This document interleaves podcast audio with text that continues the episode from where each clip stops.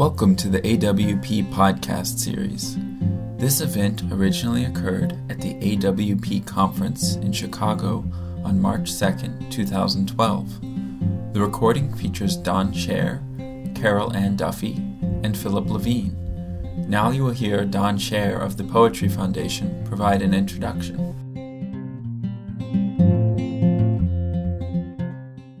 Good evening and welcome. Poetry is about juxtaposition in its very best sense. And I suppose many people may have wondered what, besides this occasion, brings together the poets laureate, uh, poets laureates from two very different traditions that are kindred um, but different. We'll first hear part of the answer to this in the reading from Carol Ann Duffy, the poet laureate of Great Britain.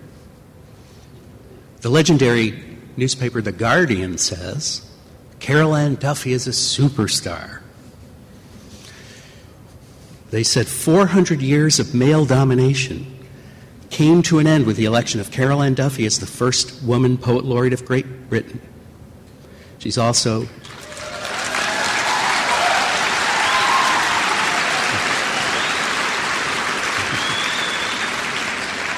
we still that means that we still have 200 years more to go, I guess. No.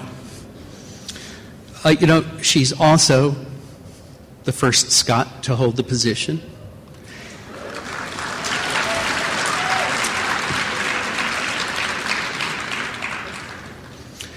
And she's the first British poet laureate to be chosen in the 21st century.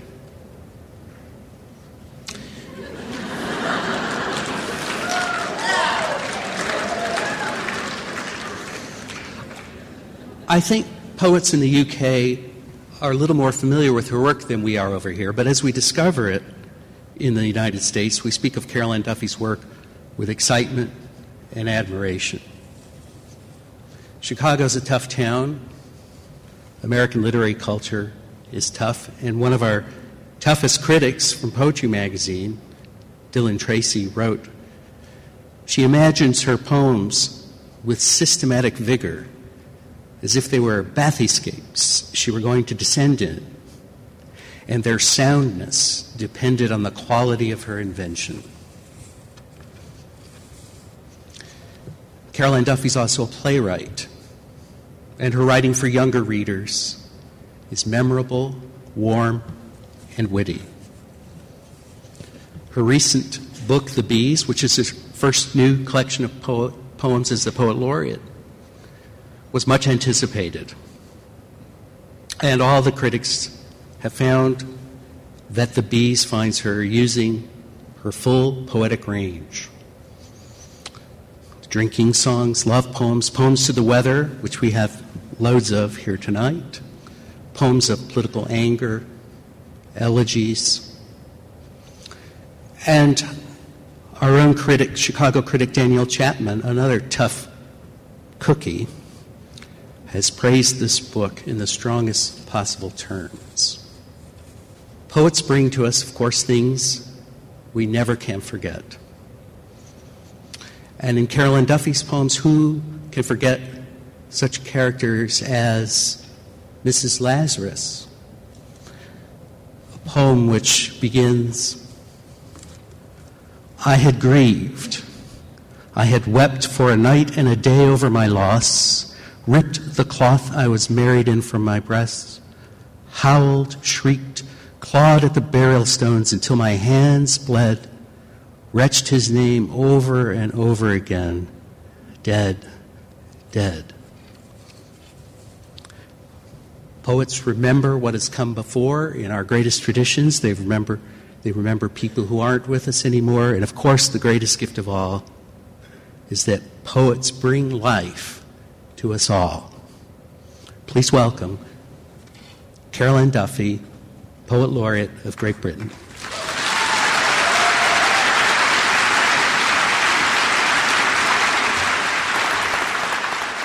Thank you very much. Um, it's so lovely um, to be invited here. Um, I've had a wonderful time today um, in your city. I love it. Um, already. The art gallery, um, the Hancock Tower, a couple of the things I've done today. They do lousy margaritas there. do, the, do them better in Manchester. And um, it's a great honour to read with your laureate, Philip Levine, whom um, I haven't met before, but I've loved his poetry for probably 30 years now. It's very interesting um, to hear someone introduce you, first this, first that. Um, I suppose the thing I would most want to be said about me would be the first gay poet laureate.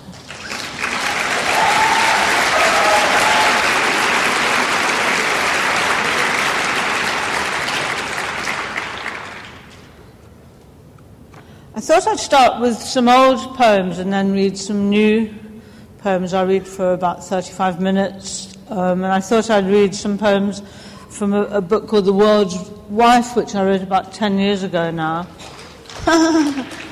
You're so generous, clapping. Um, thank you, all six of you. Um,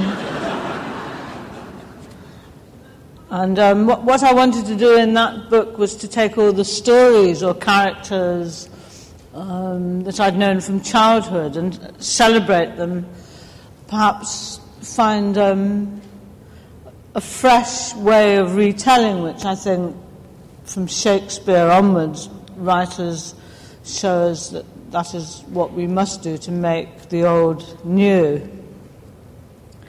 Um, I also wanted to subvert and perhaps to find a hidden female voice in what was very familiar. And the very first story that I remembered that I loved from childhood was from Ovid, um, great book Metamorphoses, which I think was Shakespeare's favourite book, even. And um, it was the story of Midas, and you remember that he was granted a wish by the gods and asked that everything that he touched would turn to gold. And as a child, I was enthralled and enchanted by this, this story, but as an adult um, writer, I felt queasy at imagining being the wife of Midas immediately after the wish had been granted. So here is Mrs. Midas. It was late September I'd just poured a glass of wine, begun to unwind while the vegetables cooked. The kitchen filled with the smell of itself, relaxed, its steamy breath gently blanching the windows. So I opened one, then with my fingers wiped the other's glass like a brow. He was standing under the pear tree snapping a twig. Now, the garden was long and the visibility poor, the way the dark of the ground seems to drink the light of the sky. But that twig in his hand was gold. And then he plucked a pear from a branch we grew Fondante d'Automne, and it sat in his palm like a light bulb on. I thought to myself, is he putting fairy lights in that tree? He came into the house. The doorknobs gleamed. He drew the blinds. You know the mind. I thought of the field of the cloth of gold and of Miss Macready. He sat in that chair like a king on a burnished throne. The look on his face was strange, wild, vain. I said, What in the name of God is going on? He started to laugh. I served up the meal. For starters, corn on the cob. Within seconds, he was spitting out the teeth of the rich. He toyed with his spoon, then mine, then with the knives, the forks. He asked where was the wine. I poured with a shaking hand a fragrant bone dry white from Italy, then watched as he picked up the glass, goblet, golden chalice, drank it was then that I started to scream. He sank to his knees. After we'd both calmed down, I finished the wine on my own, hearing him out. I made him sit on the other side of the room, keep his hands to himself. I locked the cat in the cellar. I moved the phone. The toilet I didn't mind. I couldn't believe my ears how he'd had a wish. Look, we all have wishes, granted, but who has wishes granted? Him. Do you know about gold? It feeds no one. Aurum, soft, untarnishable, slakes no thirst. He tried to light a cigarette. I gazed, entranced as the blue flame played on its luteous stem. At least, I said, you'll be able to give up smoking for good. Separate beds. In fact, I put a chair against my door near petrified. He was below, turning the spare room into the tomb of Tutankhamun. You see, we were passionate then in those halcyon days, unwrapping each other rapidly like presents, fast food. But now I feared his honeyed embrace, the kiss that would turn my lips to a work of art. And who, when it comes to the crunch, can live with a heart of gold? That night, I dreamt I bore his child, its perfect ore limbs, its little tongue like a precious latch, its amber eyes holding their pupils like flies. My dream milk burned in my breasts. I woke to the streaming sun. So he had to move out. We'd a caravan in the wilds in a glade of its own. I drove him up under cover of dark. He sat in the back. And then I came home, the woman who married the fool who wished for gold. At first, I visited odd times, parking the car a good way off, then walking. You knew you were getting close. Golden trout on the grass.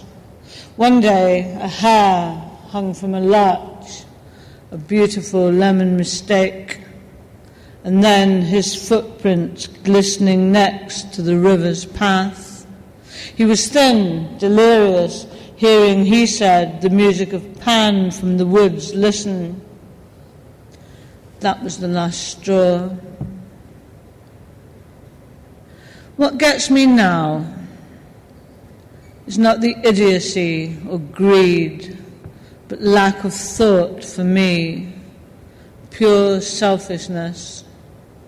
I sold the contents of the house and came down here. I think of him in certain lights, dawn, late afternoon, and once a bowl of apples stopped me dead. I miss most, even now, his hands, his warm hands on my skin, his touch.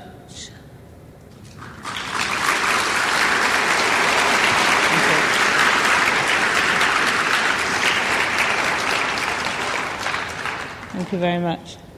Another character from Ovid is Tiresias, um, perhaps not as well um, remembered every day as, uh, as Midas. And in fact, I, finding these old stories from childhood, first encountered Tiresias in Eliot's great poem, The Wasteland.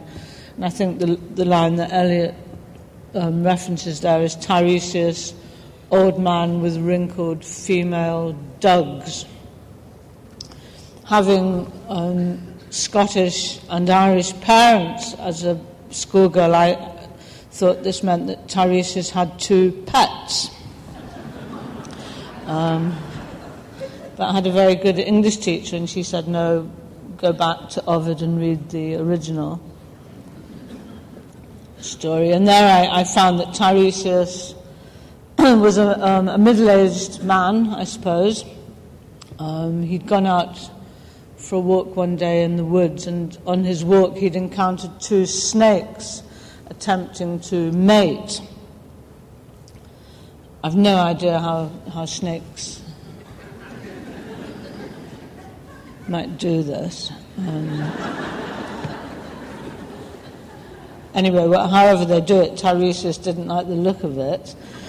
Um, and um, he prevented it by beating these two snakes to a pulp with his walking stick, as you would.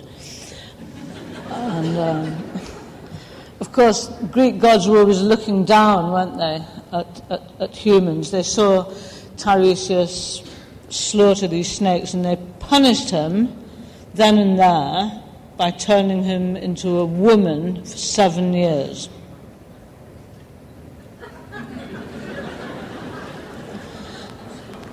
Bit like being made poet laureate, actually. Um, and then at the end of seven years, he was allowed to become a man again. So I, I was fascinated at the sexual dilemma that this seemed to throw up, um, and wondered also what the wife of Tiresias might think when he returned from the walk, thus punished and um, was very influenced obliquely in, in the writing of this poem by Shakespeare's Sonnet 116. Let me not to the marriage of true minds admit impediment. Love is not love which alters where it alteration finds. So wrote the poem. Interestingly, I read the poem in manuscript form in England before I'd published it. Um, and after the reading, I was accosted by an academic. that won't be happening this evening, will it? And um, she said to me, I did know, didn't I, that Tiresias had done many other things in his story and Ovid, and my poem didn't barely cover any of this, did it? So when the time came to publish my poem, if, if you see it in the collection The World's Wife, you'll note that it's published as from, in italics, Mrs. Tiresias. And this was to give the idea that it's but an extract from a longer, more knowledgeable work. Which it isn't. Rather interestingly, I get emails from other academics saying where can they put their hands on the complete text of this poem. Haha. so it's a way um, for the writers here of writing more than you do from Mrs. Tiresias. All I know is this. He went out for his walk a man and came home female out the back gate with his stick, the dog, wearing his gardening kecks, an open necked shirt, and a jacket in Harris tweed I'd patched at the elbows myself, whistling. He liked to hear the first cuckoo of spring, then write to the Times. I'd usually heard it days before him, but I never let on. I'd heard one that morning while he was asleep. Just as I heard at about 6 p.m. a faint sneer of thunder up in the woods and felt a sudden heat at the back of my knees. He was late getting back. I was brushing my hair at the mirror and running a bath when a face swam into view next to my own. The eyes were the same, but in the shocking V of the shirt were breasts. When he uttered my name in his woman's voice, I passed out. Life has to go on. I put it about that he was a twin, and this was his sister come down to live, while he himself was working abroad. And at first I tried to be kind, blow drying his hair till he learnt to do it himself, lending him clothes till he started to shop for his own, sisterly, holding his soft new shape in my arms all night. Then he started his period.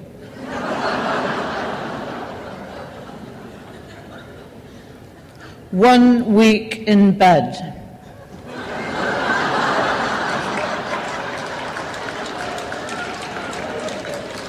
Two doctors in. Three painkillers four times a day. And later, a letter to the powers that be demanding full paid menstrual leave 12 weeks per year. I see him still, his selfish, pale face peering at the moon through the bathroom window. The curse, he said, the curse. Don't kiss me in public, he snapped the next day.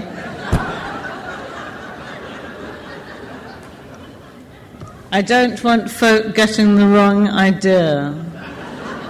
It got worse.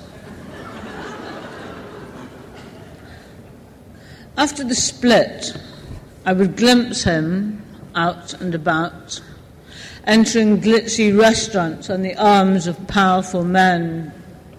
Though I knew for sure there'd be nothing of that going on if he had his way. Or on TV, telling the women out there how, as a woman himself, he knew how he felt. His flirt smile. The one thing he never got right was the voice. A cling peach slithering out from its tin. I gritted my teeth. And this is my lover, I said, the one time we met at a glittering ball under the lights among tinkling glass and watched the way he stared at her violet eyes at the blaze of her skin, at the slow caress of her hand on the back of my neck, and saw him picture her bite, her bite, the fruit of my lips, and hear my red, wet cry in the night as she shook his hand, saying, How do you do? And I noticed then his hand, her hand, the clash of their sparkling rings and their painted nails.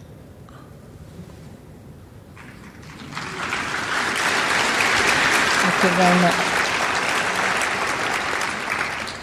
Uh, thank you. And just one more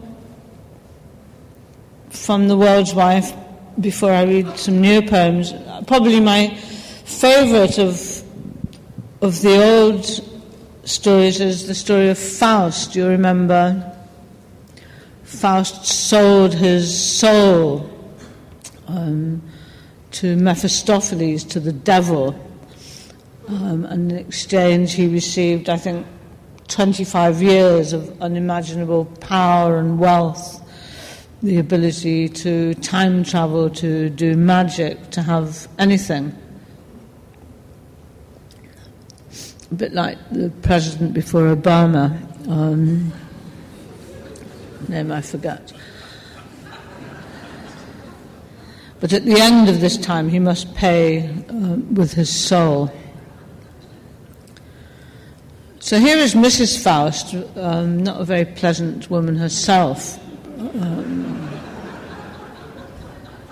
very selfish, very materialistic, a, a, consumer, I suppose. And she met Faust when they were at university together.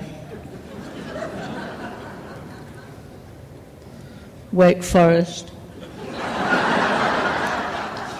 and after an on off, up down relationship, she married him. So here's Mrs. Faust's account um, of that pact. First things first, I married Faust. We met as students, shacked up, split up, made up, hitched up, got a mortgage on a house, flourished academically, BA, MA, PhD, no kids, two toweled bathrobes, hers, his. We worked, we saved, we moved again. Fast cars, a boat with sails, a second home in Wales, the latest toys, computers, mobile phones. We prospered, moved again. Fast face, clever, greedy, slightly mad. I was as bad. I grew to love the lifestyle, not the life. He grew to love the kudos, not the wife. He went to whores.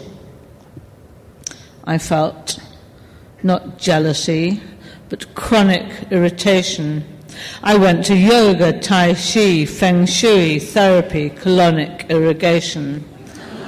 And Faust would boast at dinner parties of the cost of doing deals out east, then take his lust to Soho in a cab, to say the least, to lay the ghost, get lost, meet panthers, feast.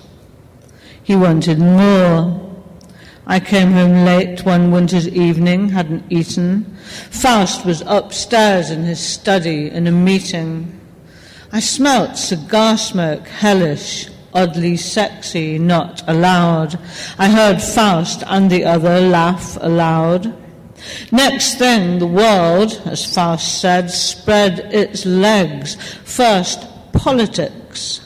Safe seat, MP, right hon, KG, then banks, offshore, abroad, and business, vice chairman, chairman, owner, lord, enough encore. Faust was cardinal, pope, knew more than God, flew faster than the speed of sound around the globe, lunched, walked on the moon, golfed, holding one, lit a fat Havana on the sun, then back to Hunch, invested in smart bombs, in harms. Faust dealt in arms, Faust got in deep, got out, bought farms, cloned sheep. Faust surfed the internet for like-minded Bo Peep.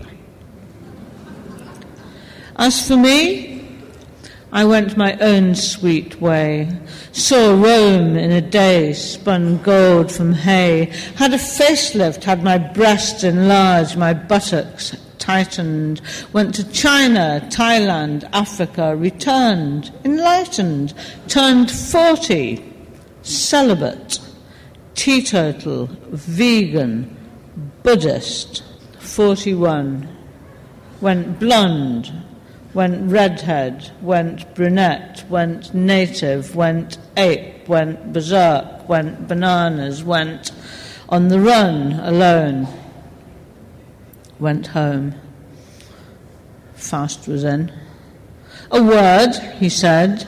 I spent the night being pleasured by a virtual Helen of Troy. Face that launched a thousand ships, I kissed its lips. Thing is, I've made a pact with Mephistopheles, the devil's boy. He's on his way to take away what's owed, reap what I sowed. For all these years of gagging for it, going for it, rolling in it, I've sold my soul. At this, I heard a serpent hiss, tasted evil, knew its smell. A scaly devil hand poked up right through the terracotta Tuscan tiles at Faust's bare feet and dragged him, oddly smirking, there and then straight down to hell. Oh well. Faust War left everything the yacht, the several homes, the Learjet, the helipad, the loot, etc., etc., the lot to me. C'est. When I got ill, it hurt like hell. I bought a kidney with my credit card, then I got well. I keep Faust's secret still. The clever, cunning, callous, bastard didn't have a soul to sell.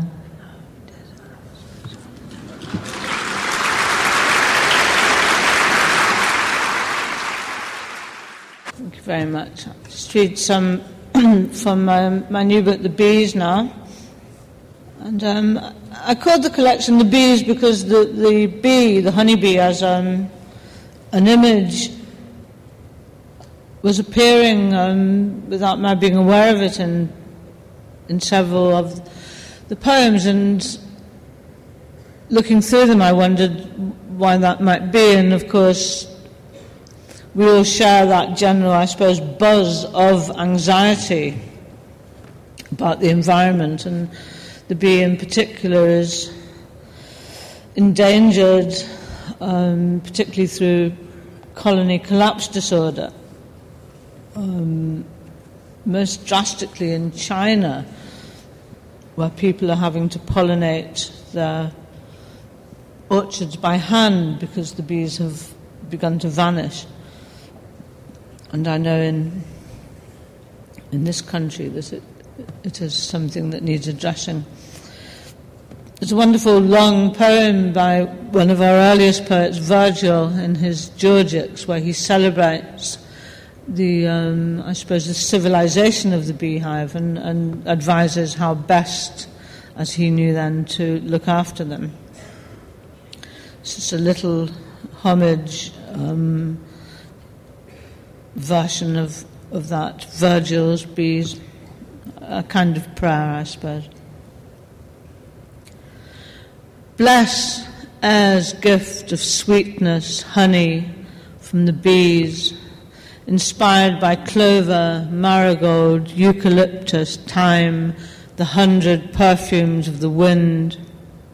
Bless the beekeeper who chooses for her hives a site near water, violet beds, no yew, no echo. Let the light lilt, leak, green or gold pigment for queens, and joy be inexplicable, but there, in harmony of willow herb and stream, of summer heat and breeze, each bee's body at its brilliant flower, lover stunned, strumming on fragrance, smitten. For this, let gardens grow where beelines end, sighing in roses, saffron blooms, buddleia, where bees pray on their knees, sing praise in pear trees, plum trees. Bees are the batteries of orchards, gardens. Guard them. Parliament. Then, in the writer's wood, every bird with a name in the world crowded the leafless trees, took its turn to whistle or croak. An owl grieved in an oak, a magpie mocked, a rook cursed from a sycamore, the cormorant spoke. Stinking seas below ill winds, Nothing swims. A vast plastic soup, thousand miles wide as long, of petroleum crap. A bird of paradise wept in a willow. The jewel of a hummingbird shrilled on the air. A stork shored itself like a widow. The gull said, Where coral was red, now white dead under stunned waters, the language of fish cut out at the root, mute oceans, oil like a gag on the Gulf of Mexico. A woodpecker heckled, a vulture picked at its own breast, thrice from the cockerel as ever. The macaw squawked, Nouns I know rain, forest, fire, ash, chainsaw, cattle, cocaine, cash, squatters, ranchers, loggers, looters, barons, shooters. A hawk swore. A nightingale opened its throat in a garbled quote. A worm turned in the blackbird's beak. This from the crane. What I saw, slow thaw in permafrost, broken terrain of mud and lakes, peat broth, seepage, melt, methane breath. A bat hung like a suicide, only a rasp of wings from the raven. A heron was stone, a robin, blood in the written wood. So snow and darkness slowly fell. The eagle, history in silhouette, with the golden plover and the albatross telling of Arctic ice as the cold, hard moon carved from the earth.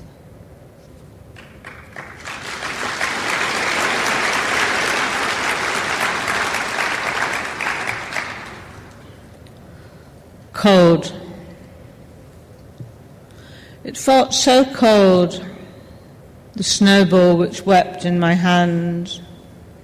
And when I rolled it along in the snow, it grew till I could sit on it, looking back at the house where it was cold when I woke in my room, the windows blind with ice, my breath undressing itself on the air. Cold, too, embracing the torso of snow, which I lifted up in my arms to build a snowman, my toes burning cold in my winter boots, my mother's voice calling me in from the cold. And her hands were cold from peeling and pooling potatoes into a bowl, stooping to cup her daughter's face, a kiss for both cold cheeks, my cold nose. But nothing so cold as the February night I opened the door in the chapel of rest where my mother lay, neither young nor old, where my lips, returning her kiss, to her brow knew the meaning of cold.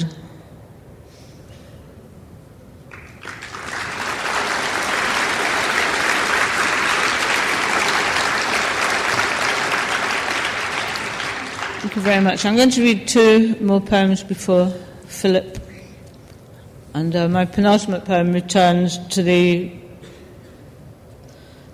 um, plight of the bee, which I mentioned, um, and the disappearance of, of bees already in significant pockets of China. So farmers are actually paying people to, um, as I said, pollinate the orchards by hand. The human bee. I became a human bee at 12 when they gave me my small wand, my flask of pollen, and I walked with the other bees out to the orchards. I worked first in apples, climbed the ladder into the childless arms of a tree, and busied myself dipping and tickling, duping and tackling tracing the petals' guidelines down to the stigma. Human, humming, I knew my lessons by heart. The ovary would become the fruit, the ovule the seed, fertilized by my golden touch, my Midas dust. I moved to lemons, head and shoulders lost in blossom, dawn till dusk, my delicate blessing. All must be docile, kind, unfraught for one fruit. Pomegranate, lychee, nectarine, peach, the rhymeless orange. And if an opening bud was out of range, I'd jump from my ladder onto a branch and reach. So that was my working life as a bee, till my eyesight blurred. My hand was a trembling bird in the leaves, the bones of my fingers thinner than one's. And when they retired me, I had my wine from the silent vines, and I'd known love, and I'd saved some money, but I could not fly, and I made no honey.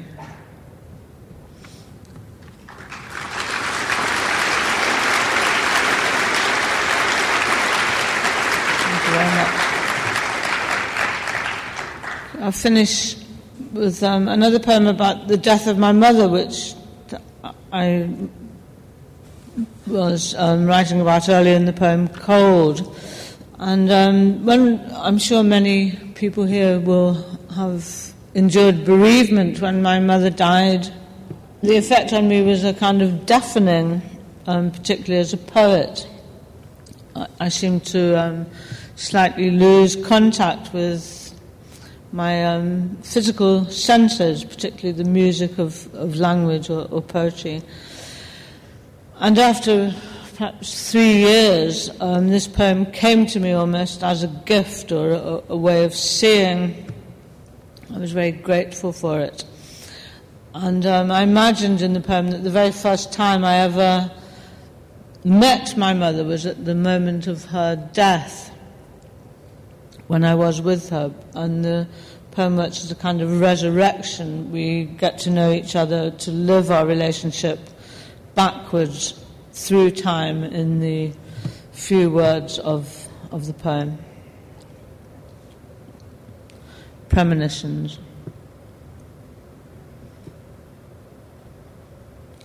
We first met when your last breath cooled in my palm like an egg you dead, and a thrush outside sang it was morning. I backed out of the room, feeling the flowers freshen and shine in my arms. The night before, we met again to unsay unbearable farewells, to see our eyes brighten with re-strung tears. Oh, I had my sudden wish, though I barely knew you, to stand at the door of your house, feeling my heartbeat calm as they carried you in, home, home and healing. Then, slow weeks, removing the wheelchair, the drugs, the oxygen mask and tank, the commode, the appointment cards, until it was summer again, and I saw you open the doors to the grace of your garden. Strange and beautiful to see the flowers close to their own premonitions, the grass sweeten and cool and green, where a bee swooned backwards out of a rose. There you were, a glass of lemony wine in each hand, walking towards me always, your magnolia tree marrying itself to the May air.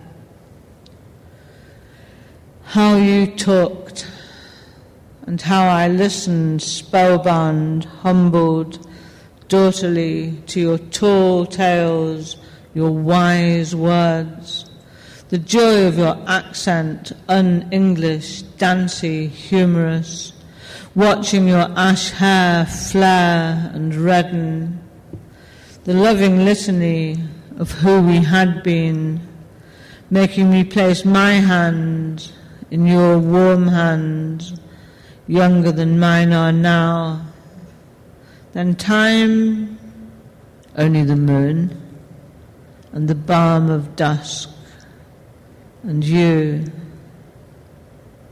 my mother. Thank you very much.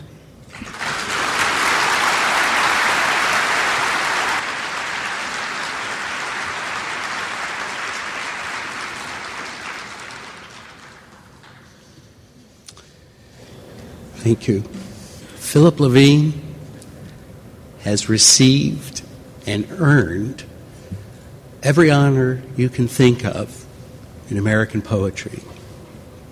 When he was appointed the 18th United States Poet Laureate, the Librarian of Congress, James H. Billington, said Philip Levine is one of America's great narrative poets. His plain spoken lyricism has, for a half a century, championed the art of telling the simple truth. I could quote praise like that all night. It would be futile. Because one of the joys of Philip Levine's poetry is how it overcomes everything and makes everything seem both hard and easy fresh and inevitable, words that seem to come from our own minds, but no, they come from the poets. What that tells us is that, as David Baker said, he's one of our most resonant voices of social conviction and witness. Although he's been doing it a long time, he reminds us over and over again of the hardship and the joys of the working life, of what we have to go through, of the roads we have to walk down. Looking out at all the people sitting here when I was walking through to come up to the front today, I think the highest praise of all was the number of people who came up to me and said how much Philip Levine's poems mean to them. Young people, older people, people from every conceivable background in this country feel that they are spoken to by Philip Levine, that he's given them a voice. The beginning of a poem of his called Gospel goes like this The new grass rising in the hills, the cows loitering in the morning chill, a dozen or more old browns hidden in the shadows of the cottonwoods beside the stream bed. I go higher to where the road gives up, and there's only a faint path strewn with lupine between the mountain oaks. I don't ask myself what I'm looking for. I didn't come for answers to a place like this. I came to walk on the earth, still cold, still silent. We are most fortunate that our poets, of course, are never silent.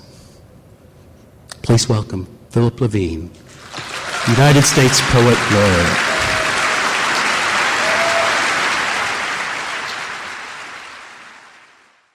You know, it's, it's not easy following Carol Ann. She's a wonderful reader and a wonderful poet. And uh, I'm glad that uh, being the poet laureate has brought us together. What else am I glad about? I'm glad about all of you coming here to listen to me and to listen to Carol Ann. And later I will tell you about a an extraordinary poetry contest that Carol Ann and I have devised. It's called the $10 million, or in her case, the 10 million pound poetry contest. And we too will judge it. And the award will be presented by the Queen of England and the President of the United States, if he's a Democrat.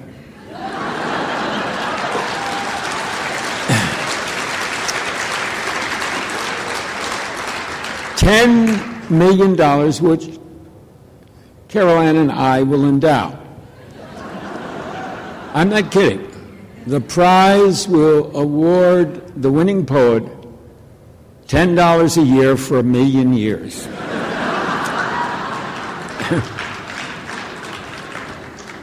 or, you know, 36,000 miles if that comes first. I would like to read older poems, but I didn't bring them. And in a, in a way, it's, it's, it's good for me and not for you. Because reading my older poems is a bit depressing. They're so much better than my newer poems. and, and I can break down and weep, uh, which, of course, is something poets do quite regularly. Ah, yes. Gospel. I live half the year in the San Joaquin Valley in Fresno and half the year in Brooklyn. And uh, this poem comes out of Fresno. Gospel. The new grass rising in the hills, the cows loitering in the morning chill, a dozen or more old browns hidden in the shadows of the cottonwoods beside the stream bed. I go higher to where the road gives up and there's only a faint path strewn with lupin between the mountain oaks. I don't ask myself what I'm looking for. I didn't come for answers to a place like this. I came to walk on the earth, still cold, still silent. Still ungiving, I've said to myself. Although it greets me with last year's dead thistles and this year's hard spines, early blooming wild onions, the curling remains of spider's cloth. What did I bring to the dance? In my back pocket, a crushed letter from a woman I've never met, bearing bad news I can do nothing about. So I wander these woods half sightless, while a west wind picks up in the trees clustered above. The pines make a music like no other, rising and falling like a distant surf at night that calms the darkness before first light. Soughing, we call it, from Old English no less. How weightless words are when nothing will do. And as I read that, I thought that there were a few lines that had a relevance to my present situation. They are as follows. I, this only occurred to me as I was reading it. I don't ask myself what I came looking for. The AWP is what I'm talking about. I didn't come for answers to a place like this. So, so take my advice. it's amazing how relevant poems are. I had the good fortune to go to college at a time when America had a left wing. Uh, yeah.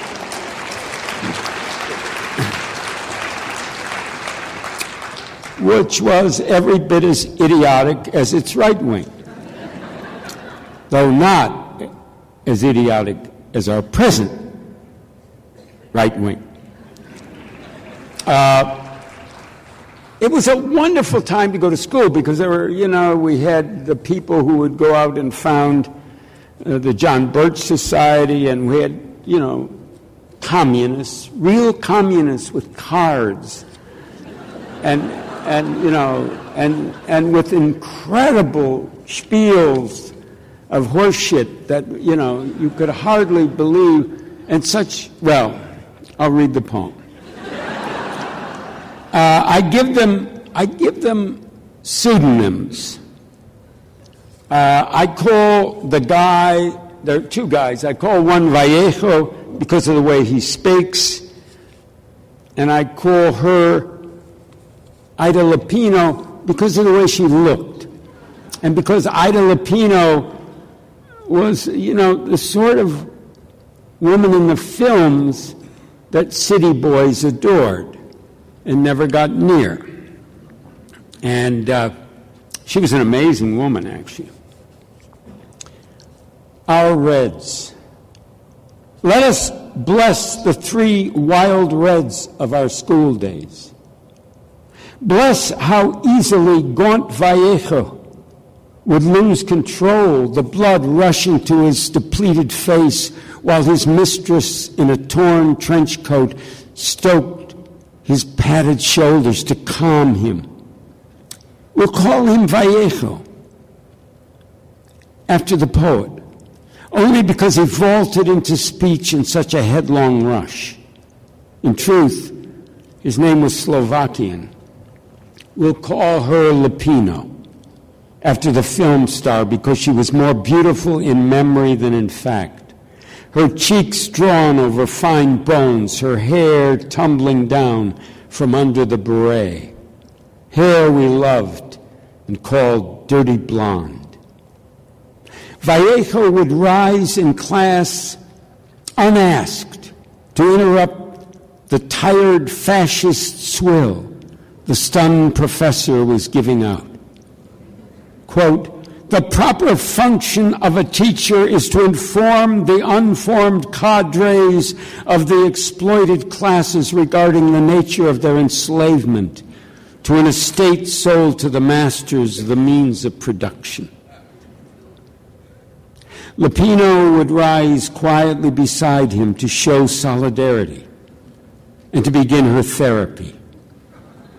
Two ton Cohen would join in, flashing his party cards for all to see and invoking the sacred triads of Hegel. And we, the unformed and the uninformed, dropped our pencils and groaned with gladness to be quit of Aristotle's ethics or the monetary policies of James K. Polk and stared into a future of rotund potential fulfilled. They're gone now. The three Vallejo, Lupino, Cohen, into an America no one wanted, or something even worse. So bless their certainties, their fiery voices we so easily resisted their tired eyes, their cheeks flushed with sudden blood. Bless their rhetoric. Bless their zeal. Bless their costumes and their cards. Bless their faith in us, especially that faith, that hideous innocence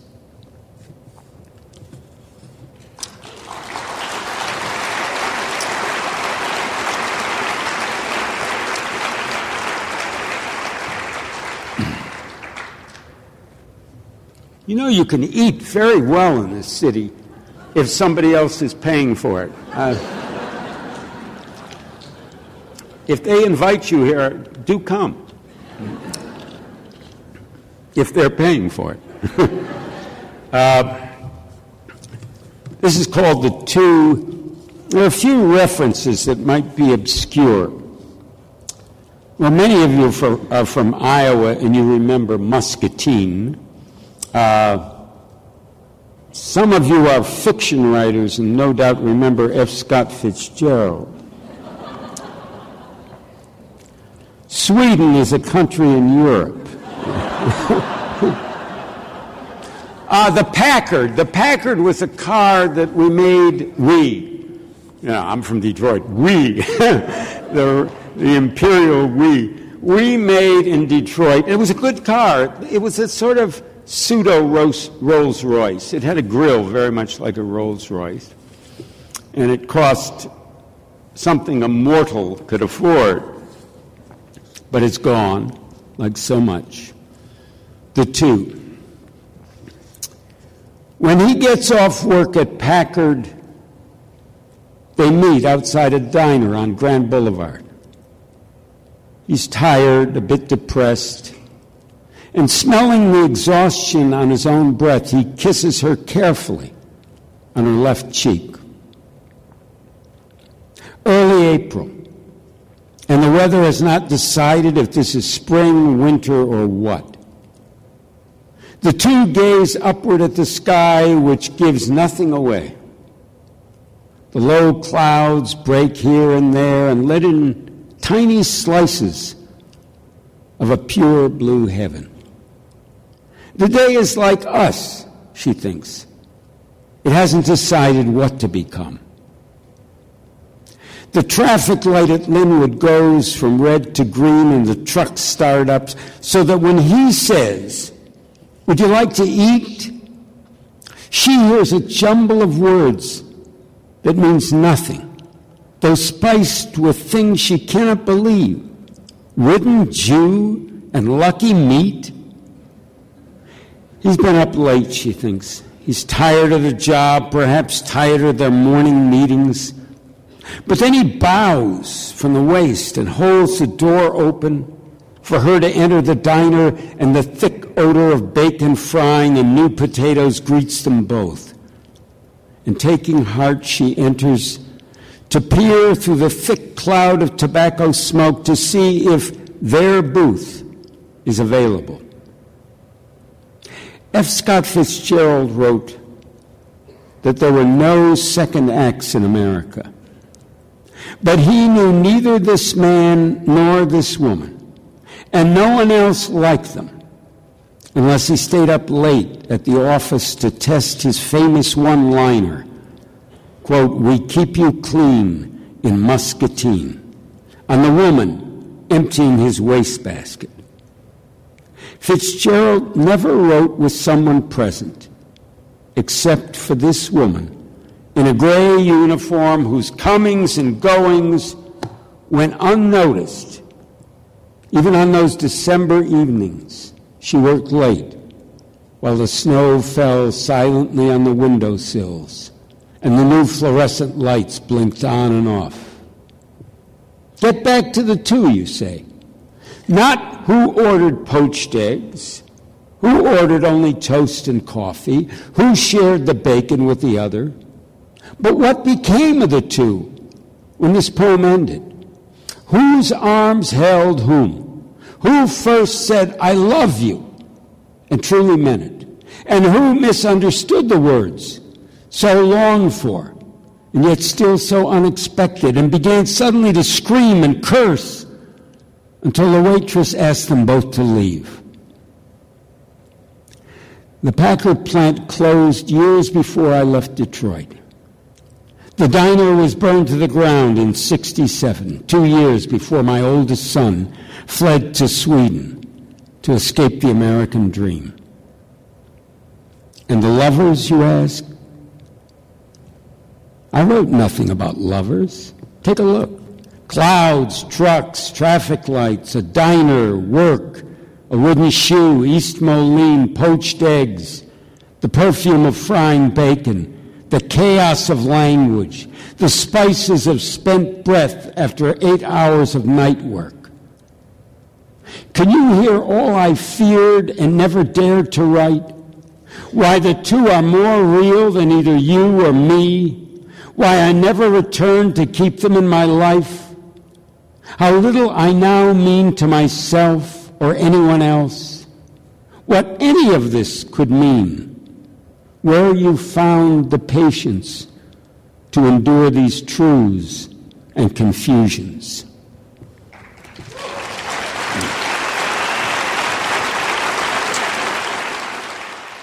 Did you ever hear of anything called the prose poem? I'd been writing them for years, and I thought they were prose. Little did I know they were prose poems and that there was really a new career for a man whose talent had faded before he even found a pen. I'd like to read you one. I must hurry so that we can have a Q&A, so that we can sit side by side two poet laureates in one room, putting lovely young people to sleep before their bedtime. This is called the language problem. Cuban Spanish is incomprehensible even to Cubans. Quote, if you spit in his face, he'll tell you it's raining, the cab driver said. In Cuban, it means your cigar is from Tampa. Single, desperate, almost 40, my ex wife told the Cuban doctor she'd give a million dollars for a perfect pair of breasts. God hates a coward, he said, and directed her to an orthopedic shoe store where everything smelled like iodine. A full page ad on the back of Nueva Prensa Cubana clearly read, quote, free rum 24 hours a day and more on weekends. Free rum was in italics. When I showed up that evening at the right address, Calle Obispo 28, the little merchant I spoke to said, Rum? This is not a distillery. They were flogging Venetian blue umbrellas for $4 American. Mine was made in Taiwan and when it rained refused to open. Before sunset, the streets filled with music. In the great plaza of the Revolution, the dark came slowly, filled with the perfume of automobile exhaust and wisteria. I danced with a girl from Santiago de Cuba. Gabriela Mistral Garcia was her name. She was taller than I and wore her black hair in a wiry tangle. She was a year from her doctorate in critical theory. After our dance, she grabbed me powerfully by the shoulders as a comandante in a movie might, leaned down as though to kiss me on the cheek, and whispered in my good ear, I dream of tenure. it was the 50s all over again. Yeah.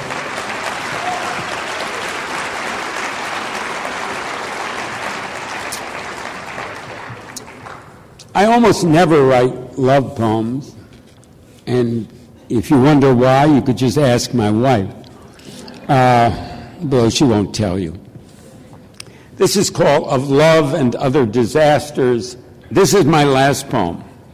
Not my last poem forever, uh, just my last poem for the evening. Unless, of course, you all demand seven or eight more. no. My voice is going. My voice and my sobriety. Yes. So this is, this is it. And then we're going to converse in English. Uh, of Love and Other Disasters, a Detroit poem. The punch press operator from up north met the assembler for, from West Virginia in a bar near the stadium. Friday, late, but too early to go home. Neither had anything in mind, so they conversed about the upcoming baseball season about which neither cared. We could be a couple, he thought. But she was all wrong, way too skinny. For years, he'd had an image of the way a woman should look, and it wasn't her. It wasn't anyone he'd ever known, certainly not his ex wife who'd moved back north to live with her high school sweetheart. About killed him. I don't need that shit, he almost said aloud. And then realized she'd been talking to someone, maybe to him, about how she couldn't get her hands right, how the grease ate so deeply into her skin it became a part of her. And she put her hand palm up on the bar and pointed with her cigarette at the deep lines of, that work had carved. The lifeline, he said? Which one is that? None, she said. And he noticed that her eyes were hazel, flecked with tiny spots of gold. And then, embarrassed, looked back at her hand, which seemed tiny and delicate. The fingers yellowed with calluses, but slender and fine. She took a paper napkin off the bar, spit on it, and told him to hold still while she carefully lifted his glasses, leaving him half blind, and wiped something off just above his left cheekbone. There, she said, handing him back his glasses. I got it.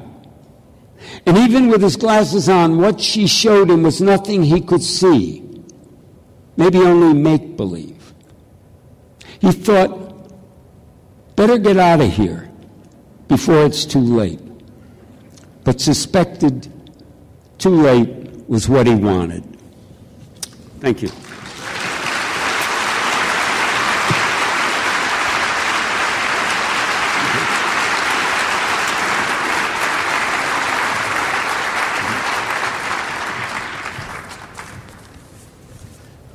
Just a couple questions.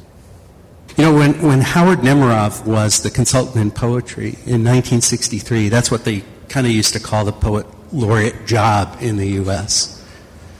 Um, they say he was only half joking when he wrote that the poet laureate is a busy person. He's what? He's a busy, a very busy person because he spends so much time talking with people who want to know what he does. So, my first question is What is a poet laureate? What does he do or she do? What do y'all do? As little as possible. Absolutely. Take the money and run. The problem is that at my age I run very slowly. no, I mean, you do what you want to do. You get a lot of, you know, you get a lot of offers, and some of them are appealing, and some of them are a disaster. Uh, and some of them have been quite wonderful. I've met some. Well, I wouldn't have met her and her friend Mia if I hadn't been the poet laureate. yeah, and so that, that and and I remember going to a school in Harlem. I was invited to a writing class, a club, a writing club serious club, and when I showed up, they were sixth graders, 11 years old, and they'd all decided they wanted to be writers. And they, they were just marvelous. They were smart, their teachers were fabulous. It was an amazing afternoon for me, really revived me. And then reading for the AFL CIO was great. They didn't ask for the dues that I hadn't paid years ago. They let me off the hook. No, I mean, there's, there are some wonderful opportunities. And a guy called me the other day and he wanted to send me some poems. And he wanted to get published. He'd been writing a long time and he thought America owed him a book. and when I read it, I thought America owed him a good kick in the ass. I mean, this stuff was so deplorable, I don't know how to tell you. I don't know how to answer because he was obviously in pain, or else he was crying for some other reason. But, oh, Jesus, what do you do, you know? How about you, Carol Ann? What have you done? Did they call you up and ask? Well, it's kind of different. Um, the British Poet Laureate doesn't get paid, so it isn't quite. Um, um. well, you told me you get a little something. Yeah, it's, it's more vocational. Um, th- there's a kind of myth that the British Poet Laureate receives alcohol from the Queen. So it might be interesting to, to tell you about that. Um, the, the very first Poet Laureate, there's a bit of debate. It's either Ben Jonson or Dryden but they were essentially employed as spin doctors for the crown to write poems saying how great the king was. And Francis Drake, who was a pirate basically, had recently been to uh, Spain, to Jerez, and he burnt the place down and stolen sherry, which the English had never had. And when he brought it back to England, they went crazy for this. They were only used to kind of weak English beer, and suddenly there was this wonderful wine.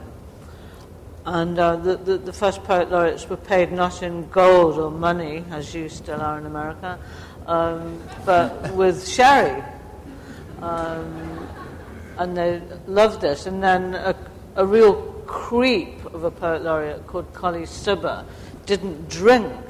Um, and he went to the king and said, I don't drink, I want money. So since about 1700, there was never any um, sherry given to the poet. for, for, hundreds of years until Ted Hughes was, was made poet laureate. And the, the Spanish realized, you know, the English press was saying a butt of sack for Ted Hughes, and the Spanish said no, no. So it's now given directly to the poet laureate from the sherry makers of Jerez.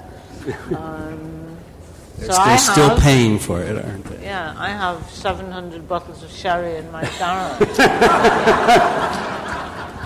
I, will be selling them at $100 a bottle at the bank. uh, well, you signed them? Yeah, I signed them. Well, Phil, I think you should put in a plug for your wine. Oh, yeah. Uh, yes, there's a Philip Levine vintage. Yeah, there, uh, there will be a wine uh, called Picaresque uh, that's the title. I, I gave it. And I made the blend. You what? Co- you copy us. Yes, yes, I copied you. And, um, and it will be on the market. Uh, and if you're interested, uh, you know, Fresno State, where I used to teach, has one of the two wine programs in, in America. The other is at Davis. But Davis doesn't make wine. Only we make wine. Uh, because we drink so much, so that we have to make it. And we give it to the cows. There are a lot of cows there. And you get a different kind of milk. It's uh, makes breakfast a whole different experience. Uh, so they are producing this, this wine, and, and my wife Franny and I and my dear friend Peter Everwine, we went to the vintner and tasted all of the wines, and, and we I made the choices. Fine. I stand by that wine. And if you don't like it, screw you. But if you do like it, ask for more. It'll be on the market this fall. There'll be an ad in uh, the New York. And poetry. like hell. of course. In poetry, yes. Yeah. I, I should mention that um, most people, I guess, think that the U.S. Poet Laureate uh, is paid out of taxpayer money, and it's not true. That's right. It is paid for out of an endowment from the Library of Congress. So this is free for if you're an American citizen. We, we get you for free, Phil. Um, there are clearly differences in the roles that you play, though your work is marvelous and it's good to hear you together. One other misconception I suppose Americans have is that the UK Poet Laureate is obliged to write ceremonial poems. We were talking about this a little earlier. They're really not. Um, but the poems do arise to the occasions in the world uh, around you. And so this week, uh, a very poignant poem uh, relating to one of the sites on which the Olympics will take place in the UK was in, in all of the media over there, and now it is over here too. So I wonder, Carol Ann, if you can talk about that particular kind of poetry, which I think uh, American audiences don't understand. Yes, um, historically, the, as I said earlier, the, the original British laureates were paid as spin doctors to reflect the concerns and the interests of the, the crown and the establishment, I suppose. But for many years, many decades, that hasn't been the case. I mean, I suppose the first radical poem written by a poet laureate was Tennyson's Charge of the Light Brigade, which is a, in its time a very shocking critique of the Crimean War um, and the, the um, the foolhardy decisions by generals, which resulted in the death of, of British soldiers. Um, I suppose the pressure on laureates in the 20th century has really come from the, the British tabloid press. Where's the royal wedding poem? Um, where's the, you know, the, the, the poem about silly kind of national events? And um, that's kind of vanished, really, um, uh, over the years. So th- there is no in my experience, three years into the laureateship, our term is 10 years, which is um, a bit longer um, than in other countries. So, uh, how I interpret it is to st- stay true to the vocation of, of being a poet, and I think, as Philip showed in his reading, poets do reflect the pulse of their country um, in a truthful way without being asked to write. Um, sometimes I'll be asked to write a poem which you might say is a commission. Um, and if, if my um, honest response as a poet kind of crosses the, um, the subject, then I can write. There's a kind of energy and in my talent and the, the commission that, that, might provide a spark, and if not, then I, I will say no. So it's trying to be the poet you are, um, but being sensitive to the country's heartbeat as well as your own, really. Which is just what you were doing before you yeah, became what a poet. you do. Yeah. What, what we Yeah. all do. I think to write to order or to become some kind of puppet would be wrong, and you would you would not have a relationship with your readers anyway. Both of you are such terrific poets that your work, indeed, that your work, I would say, is this is a terrible word, I guess, but it's accessible to all of us here. It doesn't. I don't feel any kind of real cultural divide as a just Sorry as a reader, a person who loves poetry. I'm deeply sorry to hear that. yeah. I wanted you to be deeply offended by Well, I didn't say I wasn't offended. By its obscurity. I, I'm just saying it was intelligible. But, but the real question I want, Explain it to me.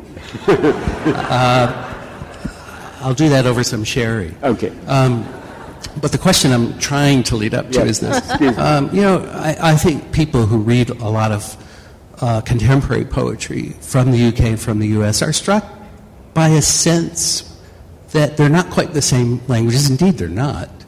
Um, and yet, the, our two cultures have talked to each other for ages. Um, what kind, it- you know, what kind of language are you speaking in? Are you speak, you're writing in American, and, but other people read your work. And here Carol Ann Duffy has read to us.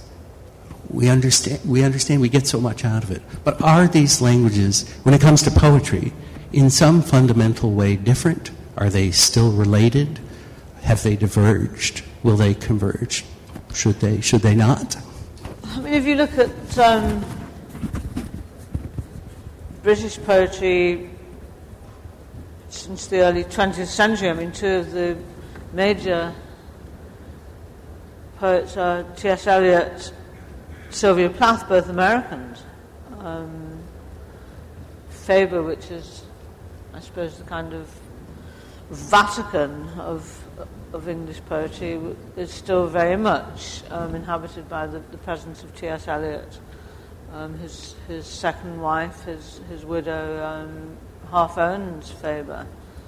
Um, Ted Hughes, Sylvia Plath are huge influences, um, and then we have, I suppose, many um, poets and academics um, currently interested in Elizabeth Bishop. So I, I think American poets, um, Robert Frost again, another poet, Hart Crane, that American poets are very alive in Yeah. in the lives of, of English poets. Yeah, you do have resurgent poetry from Scotland, Wales, you know, poets from the north do not speak southern in your country. Here, we hear the accents of Brooklyn, Fresno, Detroit in Philip Levine's work. So our regional languages are, you know, there's not one language that poetry exists in, but Well, when I came into poetry, you know, as a young guy reading poetry, some of my influences, a, a major influence, of course, was uh, was uh, W. H. Auden. I'm thinking of the English poets I was reading, devoted to. Dylan Thomas, I suppose. Edward Thomas. Dylan Thomas. And yeah, Edward Thomas and Dylan Thomas. Uh, Thomas. yeah, and Edward stayed. With, Edward stayed with me longer than Dylan Thomas, I think. Dylan Thomas came to the United States and read here, and you know I heard him several times. And you know he was a carnival. He was an incredible show because American poets really didn't seem to know how to read uh, very effectively or dramatically or interestingly until he appeared and, and, and he had this marvelous voice and he, he had a patter of bullshit that was just amazing. You, you, heard, you heard him live. You, Oh yes, yes, Wonderful. yes. Some years ago, they were celebrating some anniversary of his death or birth or something, and I got a call from the Welsh, uh, I don't know, tourist thing or something, and they said, "Did you ever meet Dylan Thomas?" And I said, "Yes." They've been looking all over to find somebody, and yes, it was his death they were celebrating. I don't know why they want to celebrate his death, but they were. and yes, I, I, I heard him here in New York. I heard him in Ann Arbor, Michigan. I heard him in Detroit. I heard him twice here. And I met him once. Uh, you know, I was a pain in the ass. So, yeah, I'm going to meet you, you know. And, uh, and it was, you know, and then, then two Welsh poets came, and they didn't want to talk about Dylan Thomas. They were sick of him. You know, we have our own poetry. That's all anybody ever asks us. Goddamn Dylan Thomas. you know. Can you imagine? Let's say we're starting to write poetry tomorrow in Detroit, and somebody says, "Oh, do you know Levine's?" No, I don't know Levine's work. it's atrocious. You know, you know they, they didn't want to talk, and I didn't blame them. I shut up finally. And, but we, we did read his work to a, to a group, and it was fun. Yes, he was an. I'd never heard anyone read poetry the way he did, and, and, and use the patter that he used. And if you heard somebody like William Carlos Williams, you, you thought, I want to go out quietly from this auditorium and not wake him, you know? Uh, you know, he was a great poet, but he had no idea how to read. Well, well that, that leads me to another. That's a good segue. It's what we interviewers say. So, what poet, living or dead, are you devoted to that nobody would figure out from reading your work? Me? Anybody? Chaucer. Chaucer. My favorite English poet. Shakespeare. I'm a narrative poet. You're a dramatic poet. Yes. Yes.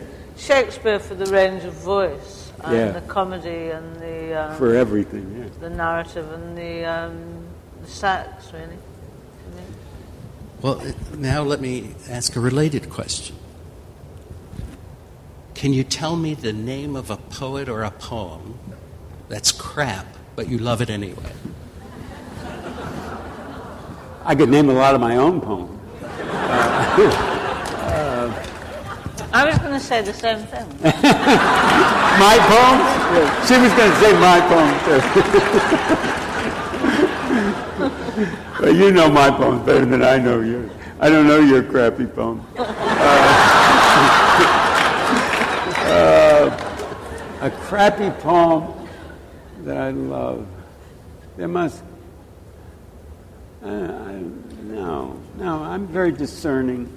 Oh, I have been, to, to use your wonderful phrase, I've too often been accosted by academics to reveal that. that was your phrase. I was accosted by an academic. I have to remember that. there's an English poem which I hate, which is right in the English psyche, not the Welsh or the Scots, which is If by Rudyard Kipling. Oh, oh my God. You, you know that our former Yeah. governor has Yeah. frequently recited if So, uh, on the verge of There, imprisonment. there is an, I, I I just like remembered a poem. It, it's one of Hart Crane's voyages, and it has the line, Permit me voyage, my love, unto your arms. And when I, I remember I used to, my wife and I were in Europe. Uh, we lived a couple years there, and, and I, we, we had three kids with us, and they would be fighting and killing each other. And, and, and in this VW we had, it was a, a longer one than usual. And I would sing that poem to them. And I can't sing very well at all. And they would, be, they would beg me to stop. They would absolutely beg me, please don't do that. I said, if you'll stop punching each other, I will not sing. And it was, it was a charm. It was the magic of poetry. Uh, it, was, it was amazing. So I, I love that crappy line. Uh, just Mine, um, with the Kipling, it's if you can keep your head when all about you are losing theirs, you are possibly not aware of the situation.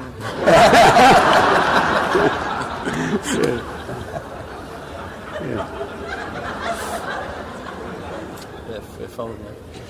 Um, you, you two have worked very hard this evening, so Yes. I'll just uh, I'll just ask one question. It's the kind of question one is obliged to ask. Uh, I'm not an academic, so I'm accosting no one.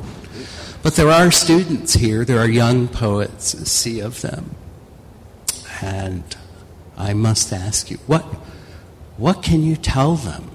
What at all can you tell them?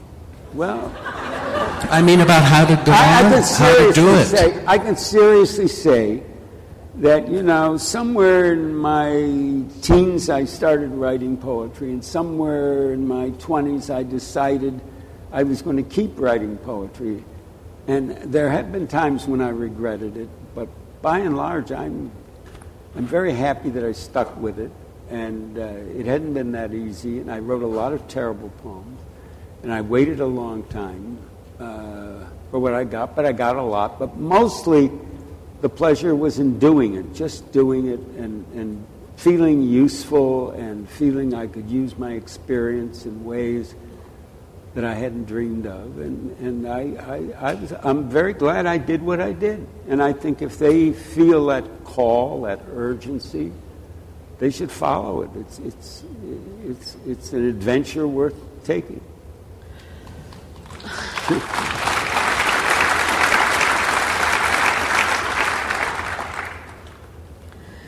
I suppose I would agree with that. I think, I don't know about fiction, I speak only for poetry. It is a vocation. It's, for me, the, the music of being human.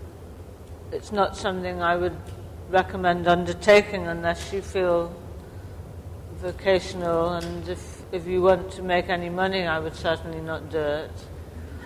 But um, yes, it's been my life, and it's been like an invisible companion, really, both the reading and the writing of poetry. And I wouldn't be myself without having had that.